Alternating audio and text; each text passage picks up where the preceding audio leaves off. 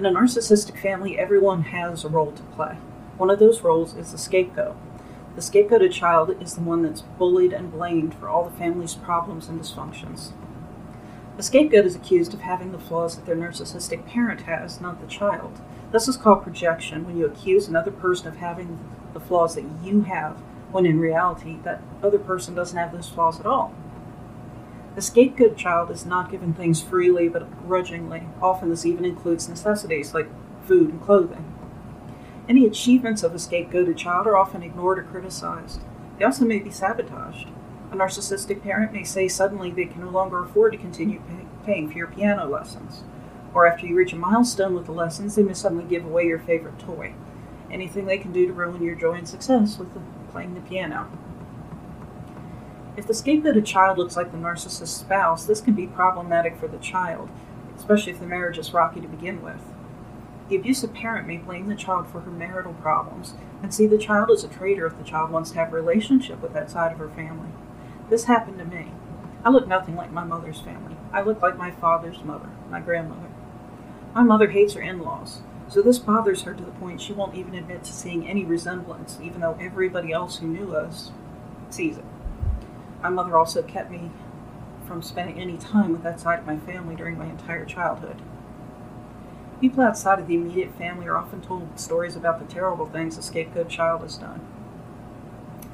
These lies pr- protect the image of narcissistic parents. Obviously, the child is the one doing the bad, wrong things, not the parents. They instead look like the good, long suffering parents putting up with a terrible child. Often it's the parents who scapegoat a child, but if there are several children, other siblings may follow their parents' example and join in on the scapegoating. Narcissistic parents don't want their children to get along, so they encourage any kind of strife between the kids that they can, and that includes scapegoating. If there are no, no siblings, the only child is often the scapegoat, as I was. Sometimes parents treat their only child as a scapegoat with periodic times of being the golden child. Personally, I didn't receive that treatment, but I can only imagine how confusing it must be as a child to go back and forth between these totally opposite roles. As an adult, the scapegoated child often suffers from a great deal of toxic shame, depression, anxiety, low self esteem, or even self loathing, addictions, and in many cases, they can even be suicidal. The scapegoated child often grows up with a tiny bit of approval when they fail, so as adults, they often self sabotage in order to gain that approval from their parent. Basically, instead of living up to their parents' expectations, they aim to live down to them. They also tend to be overly responsible, taking on responsibility for other people's happiness, well being, and other things that they shouldn't be responsible for.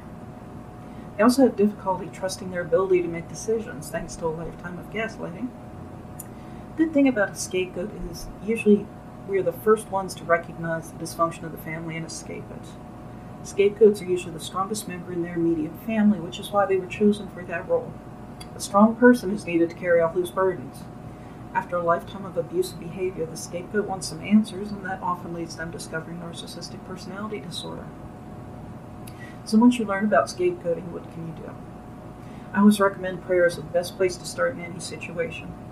Ask God to help you with whatever you need, to give you strength, comfort, the ability to see the truth that you are not to blame for everything wrong in your family, whatever you can think of you need. You also need to know there isn't anything you can do to stop being treated this way from your family. No one can change another person's behavior. All you can do is set and enforce good boundaries and refuse to accept the blame. If you have to have some sort of confrontation, though, always be sure to state your case as calmly as possible, or else they'll accuse you of being irrational and crazy. You also can't change anyone's opinion of you, so probably you're going to be the scapegoat forever in their minds. What you can do about their opinion, though, is refuse to accept it as your own. Remember, that person's opinion is theirs, and it does not need to become yours, too. Form your beliefs about yourself based on real evidence, not what your dysfunctional, abusive family have said about you. Ask God to show you who He has made you to be. Listen to things people who genuinely love you have to say about you. And never forget, you were strong to survive being a scapegoat. It is not an easy position to be in, but you survived it. If you could survive all that shaming, rejection, abuse, you could certainly survive the recovery.